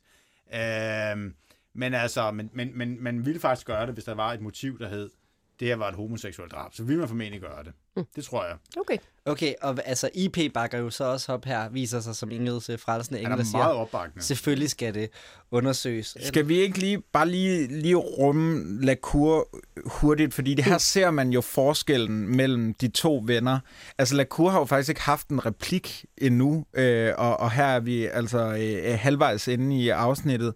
Han øh, observerer, han er, han er den meget stille, og så har han aldrig været hjemme hos Torben, hvilket jo er enormt rørende og rammende på en eller anden måde. Den måde, han siger det på, han vil bare gerne hjem til sin chef. Øhm. Ja, han er den bedste politimand, jeg har kendt, men jeg har, det er første gang, jeg er hjemme hos ham. Mm. Og det, jeg synes, det fungerer enormt godt mm-hmm. øh, i forhold til at bygge noget spænding op omkring øh, den her person, der er, der er myrdet, eller de her to personer, og hele det her motiv, og er der et jalousiopgør og så videre. Altså, det bliver, det bliver dejligt mystisk. Og der synes jeg jo, nu har jeg en øh, stor svaghed for Lacour, Ja, det har jeg også, men jeg kan Øhm. godt lide dem alle sammen. men jeg synes, han er enormt god til at skabe det her, både det her metafysiske lag, der kommer til senere mm. hen i serien, men, men også bare for den dramatiske øh, opbygnings skyld, der er han en gave. Mm. Han er lidt neutral i den her. I første øh, afsnit, ikke det? Jo, og også i forhold til, at alle i øh, rejseholdet jo har et øh, privat øh, spor, mm. som vi følger parallelt med, at der er en kriminel, ny kriminel gået fra gang til gang. Lacours privatliv møder vi faktisk først allersidst i mm. sæson 1. Altså, vi har 8-9 afsnit, før at Lacour får et sideplot, eller hvad man siger. Men det virker helt klart som om, at de ikke har tænkt til at starte med, at Lacour skulle fylde, fylde, øh, fylde så meget. Men så tror jeg også, fordi at Lars Brygman har, øh, altså, er så god, som man er, at man får lyst til også at se mere på ham. Øh, og så har de mm, langsomt fået det her øh, astral ind, altså det her med, at han har en eller anden form for clairvoyance, som er, øh, er vildt fed, synes jeg. Mm. Den, det kommer sådan langsomt snigende. Men han, Øhm. han har det der Schiller-citat. Ja, han er den han lidt- intellektuelle, Han er ikke? intellektuel, ja. Han er den, øh, den sådan underspillede vidne, og han er jo en fin øh, kontrast til Fischers opfarende, rene, maskuline. Så Lacour er rejseholdets Over- hjerne. hjerne. Han er overjeget. Ja. Mm. Og Fischer er... Øh, Han er id. Han er ren Ja. ja. drift. Gabi er...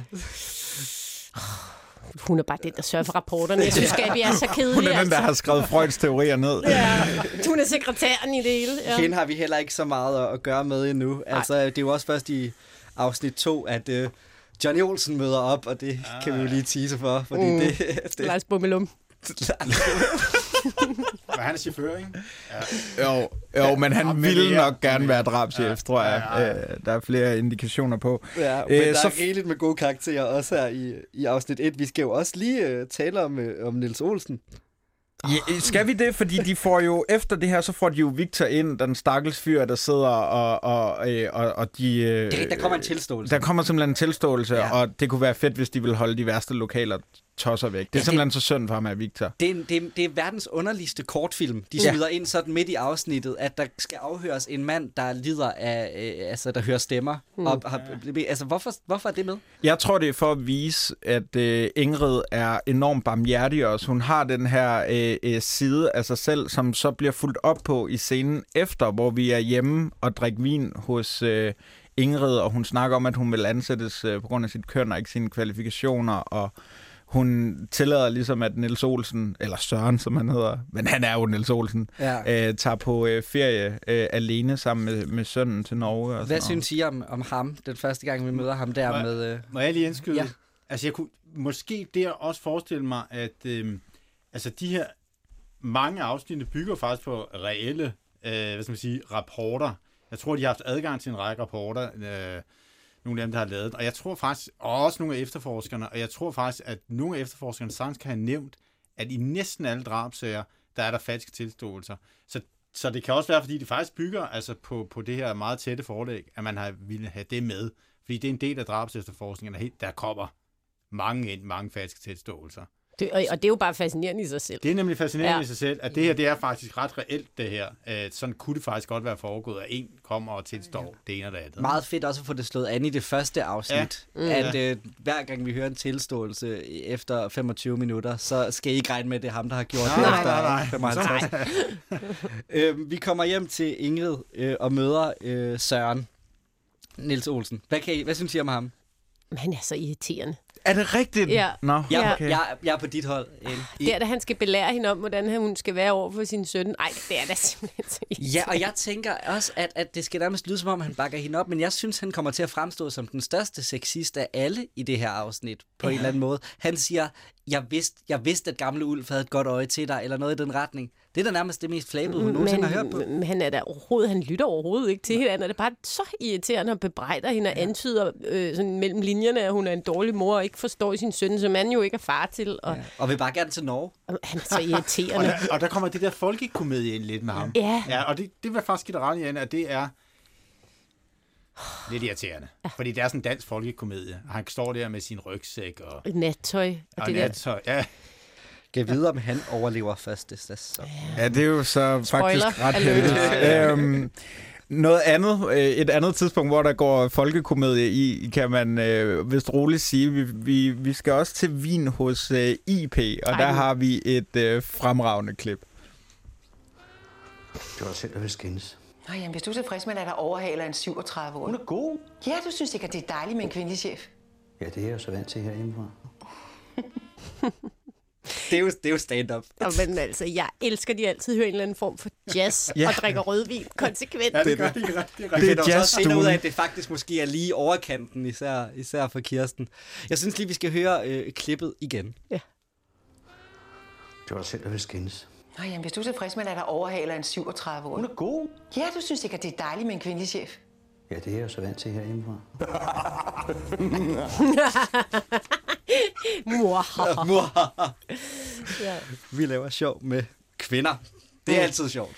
Jeg synes faktisk, hvis man ser på den serie, der hedder, jeg ved ikke, om I har set den, der hedder Valander, men når han kommer hjem til sig selv, der er alt det her vemmelige ude i verden, alle de her skøre mennesker, der dræber og sådan noget, så er der hjemme hos ham, er der ligesom haven, der er sådan helle, og der er der styr på tingene, og der er musik på øh, stereoanlægget, og man kan drikke rødvin, og man kan lige sidde i sofaen. Og det er sådan, der er hjemme hos IP.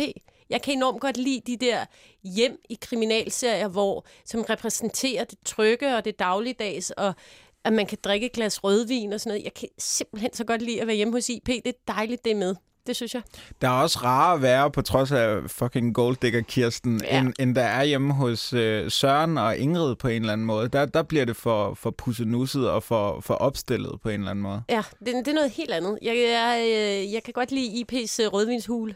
Men det er også fordi, det virker troværdigt. Mm. Altså, det virker virkelig, at det er det, han gør. Mm. Og så går man hjem, og så står der noget tapas i køleskabet, mm. som de tager en bid øh, en, en late night snack over. Mm.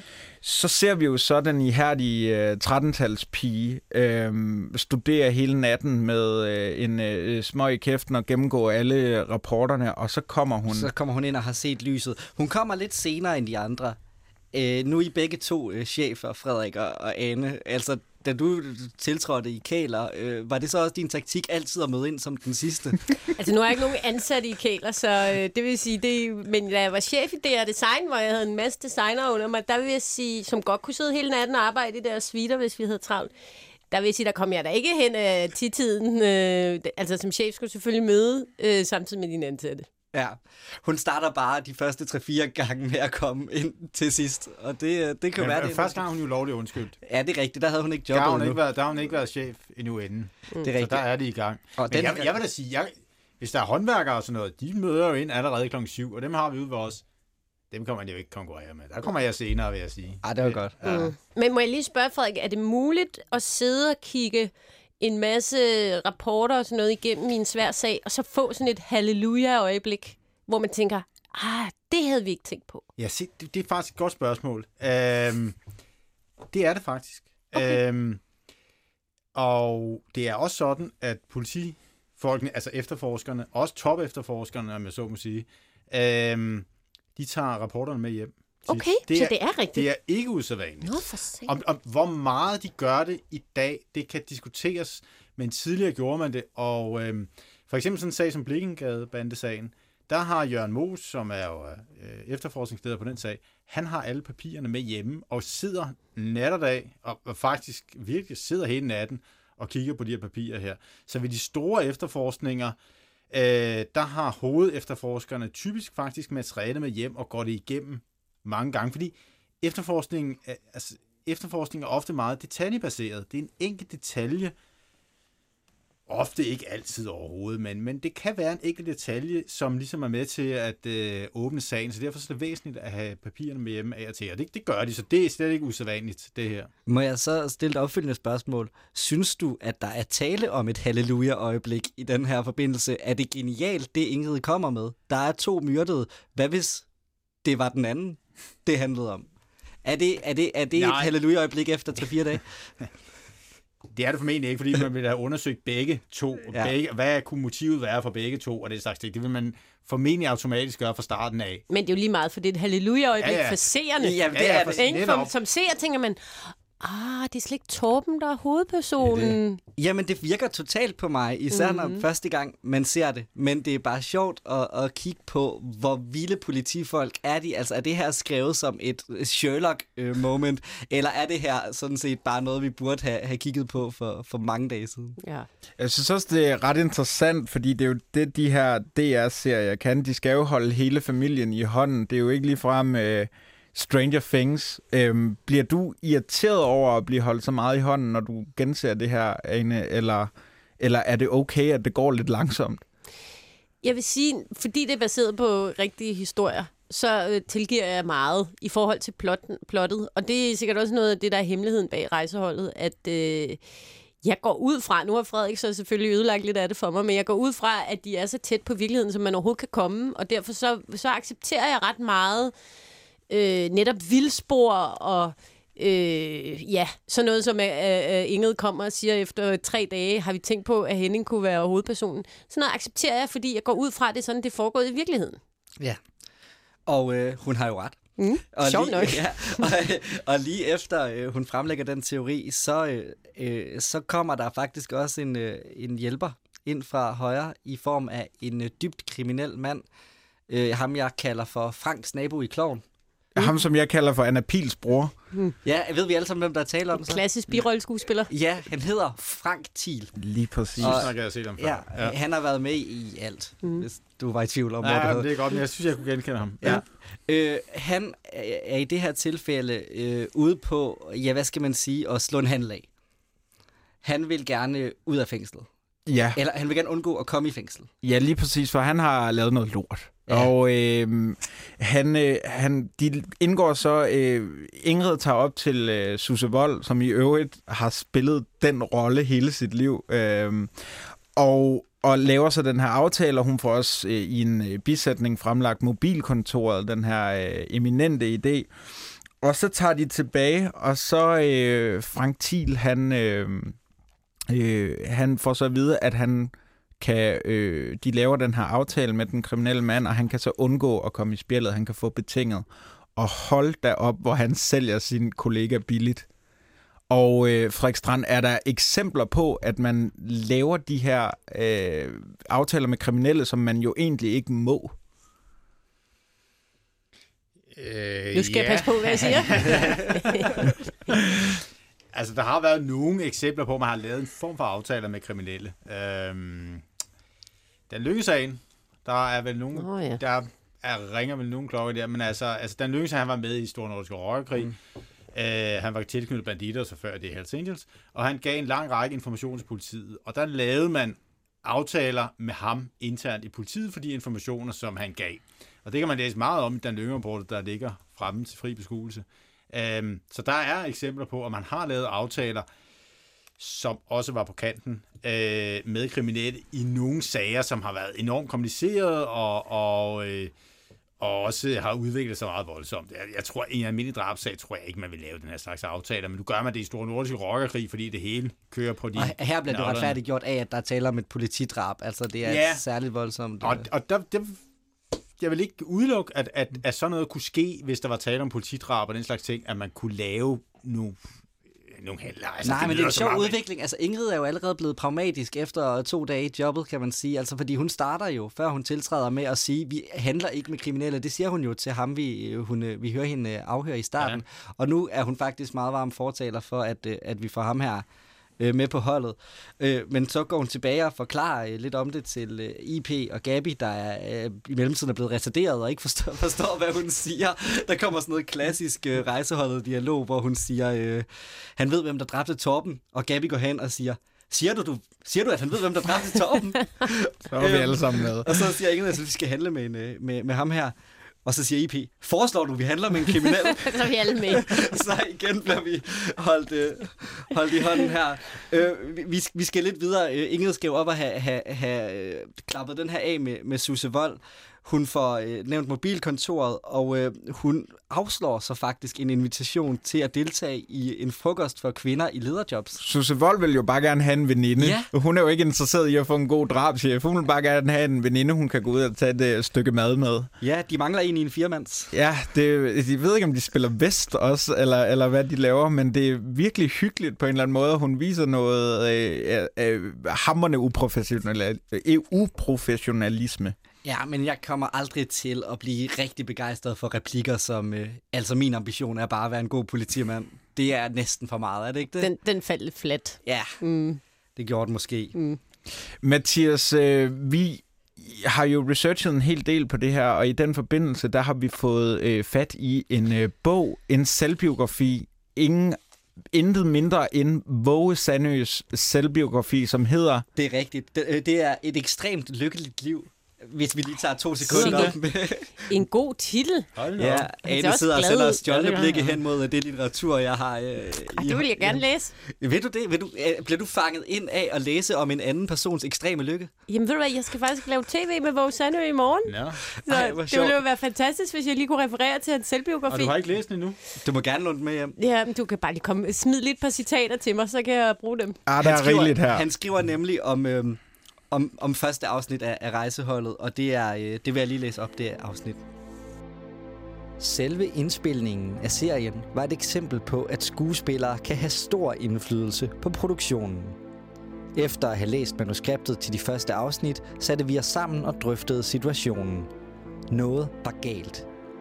Vi var enige om, at vi risikerede at tabe seerne på gulvet fra start, hvis vi ikke i det første afsnit fik anskueliggjort to ting for de forudsætningsløse seere. For det første var vi nødt til at give en forklaring på det mobile kontor, som Lars Bum var chauffør på, og som vi slog op rundt omkring i landet. Hvad var det egentlig med det køretøj?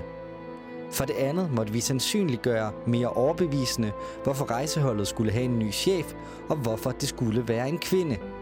Vi talte både med manuskriptforfatteren, instruktøren og producent Svend Clausen om betænkelighederne, og det endte med, at der blev lavet et helt nyt afsnit 1, hvor præmisserne for de følgende 20 afsnit blev lagt mere tydeligt frem. Dem, der har set afsnittet, vil måske erindre, at rejseholdet kastes ud i at skulle opklare en tragisk forbrydelse i egne rækker. Den hidtidige leder Torben findes myrdet, og Ingrid indsættes som ny chef, hvilket skaber en voldsom modstand i den fasttømrede enhed. Set i bagspejlet tror jeg, det var det helt rigtige at gøre. På den måde udkrystalliseres modsætningerne indbyrdes i mandegruppen, og IP træder mere tydeligt frem som den kompromissøgende fyr. Lad os nu se, hvordan det går. Lad os nu bakke op, som han udtrykte det. Ja, jeg tror, vi vender tilbage til øh, et ekstremt lykkeligt liv i, i senere øh, podcast. Men altså, skuespillerne har altså været meget... De, de lavede simpelthen et helt nyt afsnit 1. Ja, det synes jeg er, er meget proaktivt at, at gå ind og gøre det, som man siger, det var ikke særlig godt, lad os bare prøve at lave det igen. Ja, det vi har sagt, at vi holder ikke folk i hånden nok. Ja. Jamen altså, I kan sidde der og grine i to, men jeg tror, jeg vil give Våge ret i, at øh, en af grundene til, at rejseholdet ble, blev så stor en succes, det var, at alle kunne være med.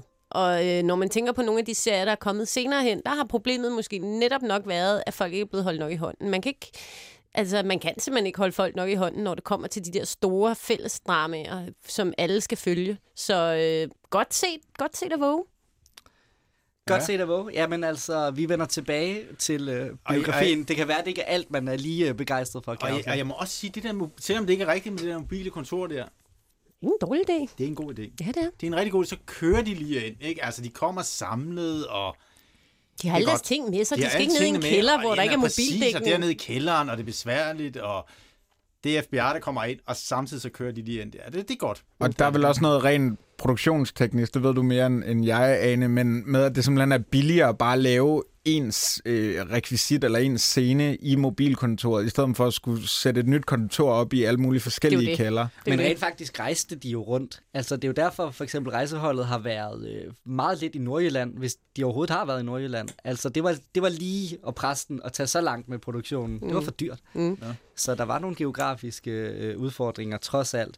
Øhm, nå, øh, Frank Thiel. Forklar det her drab, og øh, Ane, synes du, at det her mor og den her drabsmand, som vi så møder lige om lidt, synes du, det er troværdigt?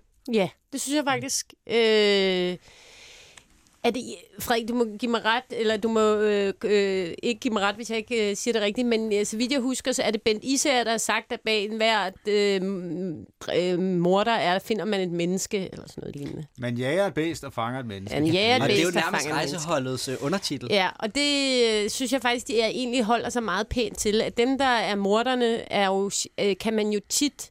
Man får også ondt af dem. Mm. Øh, og han øh, har åbenbart haft ham her, den forfærdelige fra Torben, mm. til stedfar, som har sagt noget forfærdeligt til ham, og han har været og sagt, at han ikke har taget sig ordentligt af sin mor og sådan noget. Så igen kommer der noget dualitet ind, så at øh, morderen er ikke bare et, øh, et, et, et monster, han er også et menneske. Og det synes jeg faktisk, de rammer ret fint. Ja, det her det er jo faktisk også et afsnit, hvor øh, altså, jeg vil sige, øh, drabsmanden er mere sympatisk end offeret. Mm.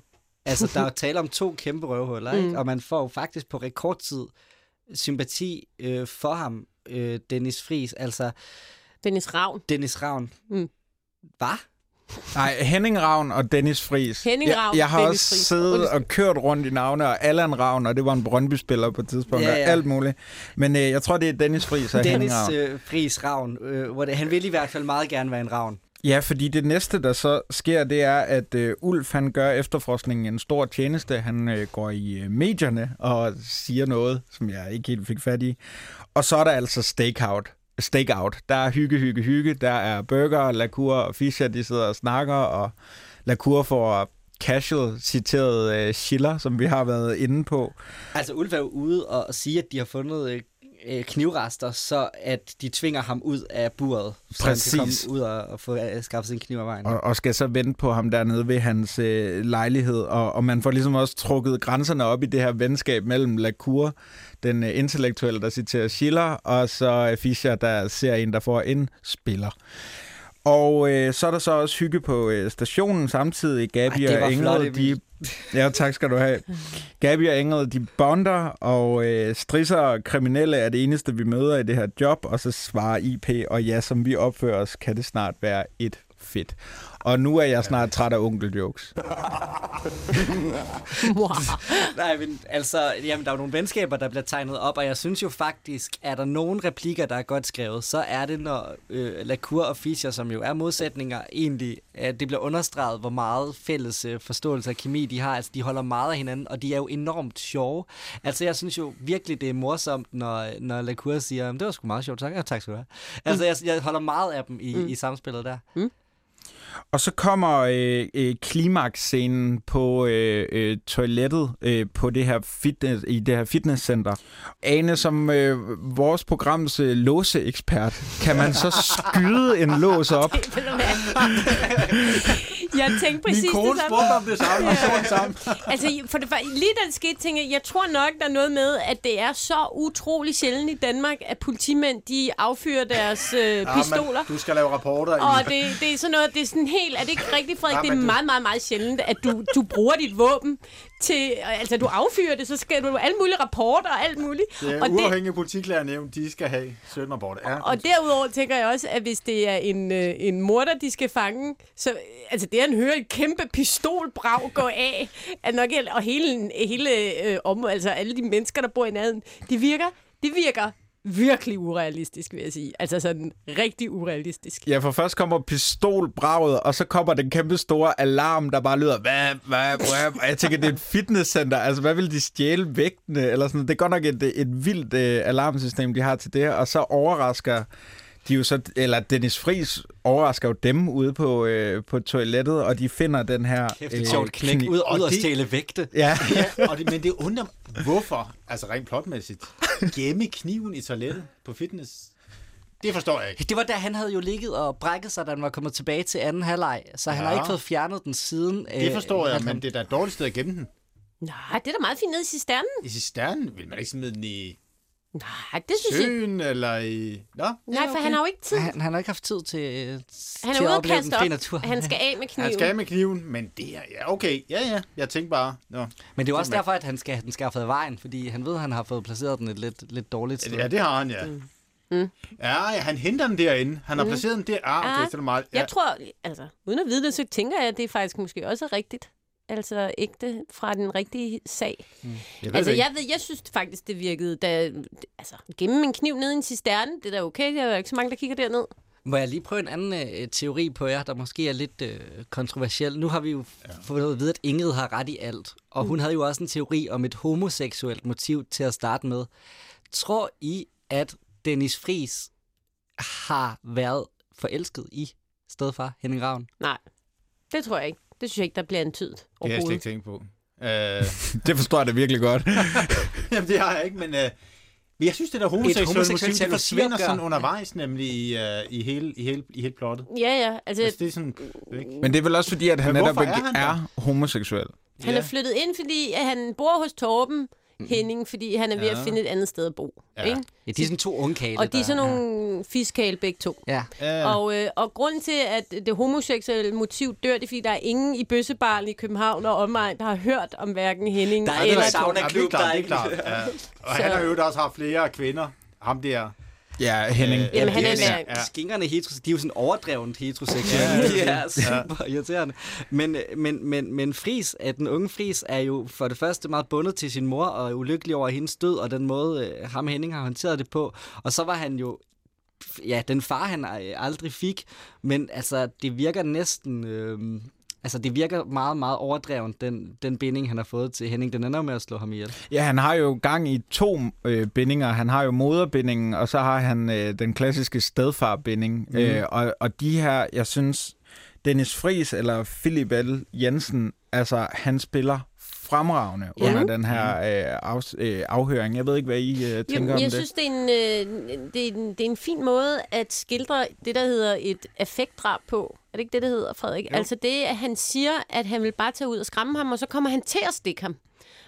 Øh, jamen, det tror jeg faktisk er det, der sker i ret mange drab, altså hvor du ikke, hvis det ikke er planlagt, at, øh, at du kommer til, og så, åh oh, nej, nu er, nu er han blevet stukket, han er ikke helt død endnu, og så går han ud, og så prøver han at ringe efter politiet, så stikker han ham igen, og så ender han med at blive morder, egentlig ikke uden at ville det, og så ender han faktisk også med at dræbe den anden. Som, altså, så, ligesom den der måde, en sådan situation kan eskalere på, som er jo helt forfærdelig, mm. det synes jeg faktisk kan vise ret godt. Det er rent faktisk mm. tragisk, når man, når man ser ja. det. Jeg synes også, at afsnittet her fungerer bedst i, i den, i den tredje akt. Det, øhm. det vender sig i mig, når han siger god fisse. Altså, jeg havde, for det første er jeg begyndt at have ordet øh, fisse endnu mere, end jeg gjorde i forvejen, og for det andet, så kan man bare se, at han nærmest har oplevet det. Altså, han har nærmest mødt Henning på gaden, og så han, ja. har Henning været jordens største røvhul.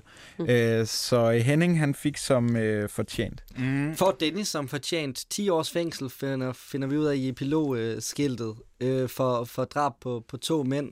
Det, det virker som lidt lidt, ikke? Ja, gør det ikke det? Ja, men altså, som du siger, og det er faktisk noget, der også slår med denne her, øh, altså første afsnit, han slår to ihjel jo. Mm. Det, det er jo en side af det. Øh, det er effektdrab, øh, begge drab, men lige det to drab og så videre. Øh, jeg ved ikke, om det vil være så urealistisk. Øh, men men det, det, der er sjovt, det er, egentlig så er krimiplottet i denne her jo ikke vildt godt.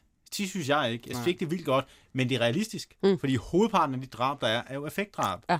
Det er ikke seriemordere eller meget velplanlagt drab. Det er jo faktisk ikke så tit, det forekommer, men effektdrab er jo meget almindelig, og hovedparten af alle drab er effektdrab, så på den måde er den faktisk ret realistisk, den her. Og det, det slog mig egentlig som, det, det synes jeg, er, det er ret fint, mm. på en eller anden måde, mm. kan man sige. Ikke? Øhm, om det er realistisk, at han får 10 drab, ja, eller 10 år, det...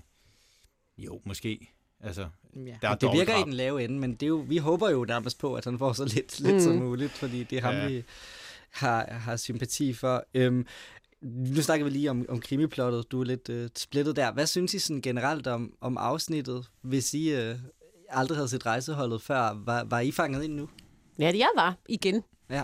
Altså, jeg prøvede at lade, som om jeg aldrig havde set det før. Det var ikke helt så nemt at gøre. Men, men det prøvede jeg. Jeg vil sige, jeg var øh, godt underholdt. Og jeg synes, det der er faren ved de her, at gense de her gamle serier, det er tempoet tit, hvor man sidder og tænker, ej, kom nu, ikke? Og det synes jeg faktisk ikke, tempoet var... Altså jo, der er lidt det der med, siger du at... Ja, det siger jeg. Gå hen til bilen, smæk med døren og sådan noget. Det, det er lidt... Øh, men jeg, det var ikke sådan, at jeg ikke kunne holde ud at se det. Det vil sige, jeg synes faktisk stadig, det var godt. Mm. Altså, jeg synes egentlig også, det var godt. Altså, Ja, jeg, jeg, jeg er, blevet skadet af at arbejde øh, så relativt meget med rejsehold i en periode, så jeg er sådan lidt... Ja. Ej, jeg må indrømme, det jeg, jeg trak den lidt øh, til sidst, øh, inden jeg lige satte mig til at se den, fordi... ja, altså, men, men, men jeg synes faktisk, den holder. Det synes jeg. Men der, da de, de skyder døren op, der, lagde du, der, der må, klappede du ikke computeren sammen, eller hvad? der, må, der, må, der må de stoppe. Mathias, hvad synes du egentlig om det her afsnit? Sådan, du har jo set det hele af, af flere omgange. Ja, ja, ma- masser af gange jo. Øhm, jeg synes faktisk, at det er bedre, end jeg husker det. Fordi da jeg skulle i gang med at gense hele dynen igen, der huskede jeg, øh, øh, der jeg huskede det som om, at afsnittet kommer dårligt fra start. Altså det er dårligt fra start, og ikke nødvendigvis var noget, man ville vende tilbage til øh, efter de første par afsnit. Men øh, så på den, altså, på den baggrund blev jeg rimelig positivt overrasket, hvad der rent faktisk sker i, i første afsnit. Ane, hvis nu det var første gang, du så det her, ville du så se afsnit 2? Helt sikkert. Du så skulle jeg, se, hvad der sker. Så vil jeg binge hele serien. Så vil jeg se det hele på øh, 3-4 dage. Fantastisk. Mm. Prøv at høre, I, øh, vi er jo faktisk ved, ved vejs ende nærmest. Ja, ja, vi fik sendt en mand med bimlerne moderbinding 10 år i, øh, i spjældet, så, mm. så vi, skal lige, vi skal lige samle op til, til allersidst, øh, fordi vi har et par ting, vi gerne vil, vil spørge om. Mm. Ja, i, i hvert afsnit, der vil vi gerne hylde den politibetjent, der har gjort det bedste stykke politiarbejde, og det gør vi med øh, rejseholdets fidusbamse, Øhm, og, det, og der, der skal sige, vi, det er ikke en skuespilpræstation. Det her det er på fiktionens præmisser. Hvem er dagens mand i skysovs øh, blandt øh, rejseholdet, eller lokale sheriffer, eller chauffører? Ja, men må jeg starte? Ja. ja. Jeg synes helt klart, Claus skal have den. Vi har ikke engang nævnt Claus. Fordi stakkels Claus, som får så meget skæld ud af Fischer. Han har heller ikke fortalt, at Torben har været nede på benzinstationen, for eksempel. Det har han også smidt. Han får meget skæld ud, men, og så bliver han jo sat til at rode igennem alle Hennings private ting, og det er faktisk Claus, der finder de her breve, ja. fra Dennis til Henning, som faktisk gør rigtig meget. Så jeg synes, at Claus, som, altså, han er en prygelklappe igennem hele afsnittet, han skal da have den. Jeg synes, han, han er faktisk en vigtig, han finder frem til en vigtig del til sidst. Jamen, det har vi slet ikke talt om. Det er jo øh, på baggrund af de her personlige breve, at øh, han faktisk øh, knækker sammen, når de får ja. en tilståelse. Det er Gud, det, det, det er han bliver brugt til. Ja, det har jeg faktisk slet ikke tænkt over, Nej. at det er der, de er personlige... Ja, ja, Jamen, det, er jo, øh, det er jo hans, øh, ud over gennemråde alle bøssebarer, han skal gennemråde en uh, container, hvor Henning Ravn har opmagasineret sine ting for mm. personlige ja. papirer. Så jeg synes, Claus gør det fremragende. Ja. ja, og han er i hvert fald, han kommer ikke i spil til at vinde øh, fidusbamsen igen, så, så skal det være, så skal det jo være nu. Ja. Frederik Strand. Ja. Jamen, jeg synes også, at Claus er et godt bud. Altså, det var bare fordi Anne var først.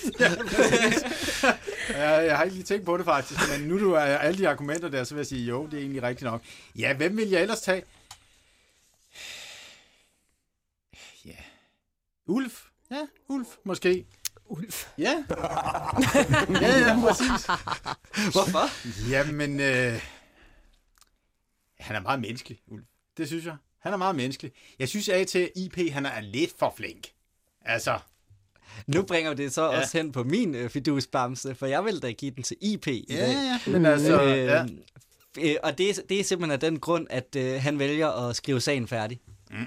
Altså, det, oh, det er rigtigt. Ja, ja. Altså, det, der synes jeg, at han går ind og siger, jeg har set folk knække i det her job. Nu, og jeg tænker, øh, det må du også hjælpe mig med, Frederik Strand, men at sige, jeg skriver sagen færdig, altså lige efter tilståelsen er faldet, det er vel ikke en lille opgave, han påtager sig. Der har været falske tilståelser, der har været øh, dommerkendelser, der ikke bliver overholdt, der har været handel med, med kriminelle. Skrive sagen færdig, det er da ikke bare en formiddag, er det det? Formentlig ikke. Øh, og jeg ved ikke, hvor mange der lige... Ja, det kan da godt være, der er nogen, der er frivilligt melder sig til det, men normalt vil det også være et fælles arbejde i rejseholdet, kan man sige. Ikke? Og typisk så vil cheferne nok ikke. Og det er IP jo. Mm. Øh, på den måde skrive sagerne færdige. De vil komme hen og blive efterbehandlet af chefen, kan man sige. Ikke? Men ellers vil det sidde nogle andre og, og gøre det færdigt, kan man sige. Ja, så den, den, den Men kan igen, han er idel godhed jo. Ja. Så, ja. Derfor er han min kandidat. Emil? Jamen, øh, jeg havde tænkt på øh, den, øh, den ihærdige pige, øh, Ingrid. At jeg synes, hun skulle øh, have et klap på skulderen for at komme ind og, og fremlægge sin teori, som hun har siddet og tærpet på hele natten. Men når Ane snakker om Claus, så synes jeg, det er så fantastisk, og det er virkelig godt set, og det er, øh, jeg har slet ikke tænkt over det der med de der breve, og jeg synes også, at... Han har glemt at fortælle, at Torben forlod lejligheden i 20 minutter. Der er mange ting, der gør, at han ikke burde få den. og, hvilken realisme der ikke taler om der. Mm, men prøv lige mærke til, hvor meget Claus han bliver skilt ud, og så faktisk får han slet ikke rigtigt. Han kommer ind og sætter en papkasse og siger, her er Hennings personlige papirer. Og så er der ingen, der takker ham. Men Ane, du takkede ham, og i bunden af den lille kasse med personlige papirer, der lå der som en, en lille fidusbamse. Ja, til Claus. Stort tillykke til, øh, til Claus. Hvis der er noget, I sidder og brænder inde med, så er det nu. Jeg kan næsten ikke tro det, efter så længe vi har været i gang. Men, øh... Nej. Jeg synes også, vi har været mere, mere, mere, mere end grundige. Vi har været øh, absurd grundige. Ingrid Dahl grundige. Bøjsen grundige. Ham møder vi heller ikke. Ham oh, kommer vi tilbage til. Ja. Men altså, det var alt, hvad vi havde øh, valgt at, at bringe til jer i øh, første udgave af Rejseholdet Resten, hvor vi altså ser verdens bedste og verdens værste tv-serie, Rejseholdet. Husk, at du kan se dem med os. Alle afsnit er på øh, dr.dk-bonanza, og hvis du kan lide, hvad du hører, så tør endelig ikke med at komme med en lille anmeldelse på iTunes. Det er mega besværligt, men det gør det simpelthen så godt for os.